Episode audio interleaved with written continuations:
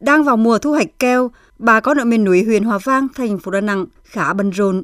Cây keo năm nay được giá hơn mỗi năm nên ai cũng vui. Chị Bùi Thị Mun, dân tộc Cơ Tu ở thôn Tà Lang, xã Hòa Bắc cho biết, năm 2016, nhà nước giao khoán gần 4 hecta rừng, gia đình đầu tư trồng keo.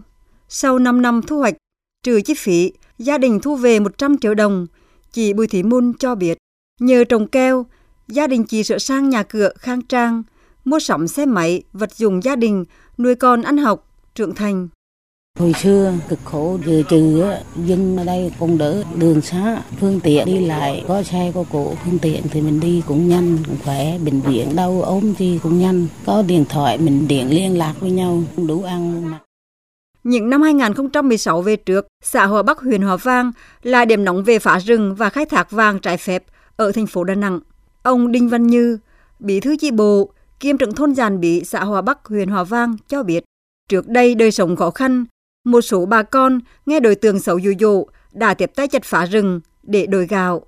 Sau khi được cán bộ tuyên truyền giải thích, bà con dần dần nhận ra, theo ông Đinh Văn Như, từ khi nhà nước giao khoán rừng, đất rừng cho người dân quản lý, chăm sóc bảo vệ, tình trạng phá rừng đầu nguồn và đào đại vàng trái phép trên địa bàn giảm hẳn hàng tuần có ai tác động vào rừng đó không? Nếu mà có tác động báo cáo kịp thời giúp chính quyền địa phương bảo vệ tốt cái tài nguyên không sản của nhà nước. Bên cạnh đó người dân cũng có cái sinh kế từ đó. Hàng năm nhận một hecta là trăm mấy chục nghìn nhé vừa rồi ở đây mới nhận mỗi hộ là nhận được 4 triệu. Bà con cũng lấy cái tiền đó trang trải trong cuộc sống có kinh phí để đi rừng để bảo vệ rừng giữ rừng.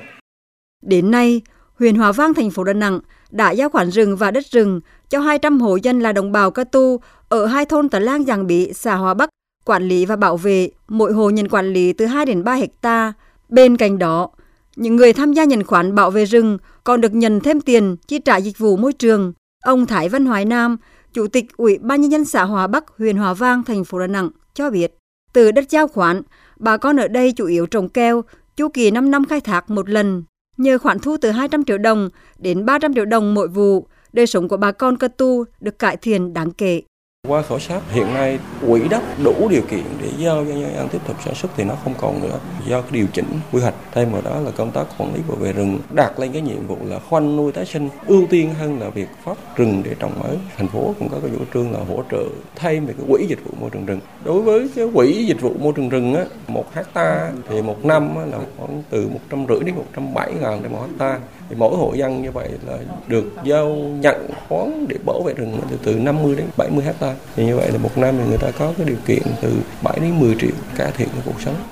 Thực tế cho thấy, việc giao khoán rừng và đất rừng cho người dân quản lý bảo vệ đã góp phần giữ rừng, tạo sinh kế giúp người dân, đặc biệt là bà con vùng đồng bào dân tộc thiểu số, cải thiện đời sống. Tuy nhiên, do kinh phí đầu tư trồng rừng của bà con hạn chế, chủ yếu là trồng cây keo lá tràm nên hiệu quả kinh tế không cao. Vừa qua, Hội đồng Nhân dân thành phố Đà Nẵng đã ban hành nghị quyết 254 hỗ trợ trồng rừng gỗ lớn, cây bản địa, giúp người dân nâng cao năng suất, hiệu quả trồng rừng. Theo đó, mức hỗ trợ 12 triệu đồng một hecta, cao hơn mức hỗ trợ chung của nhà nước là 4 triệu đồng. Theo ông Phan Thế Dũng, Chi cục trưởng Chi cục Kiểm lâm thành phố Đà Nẵng, với mức hỗ trợ này, người dân có điều kiện đầu tư nâng cao hiệu quả trồng rừng.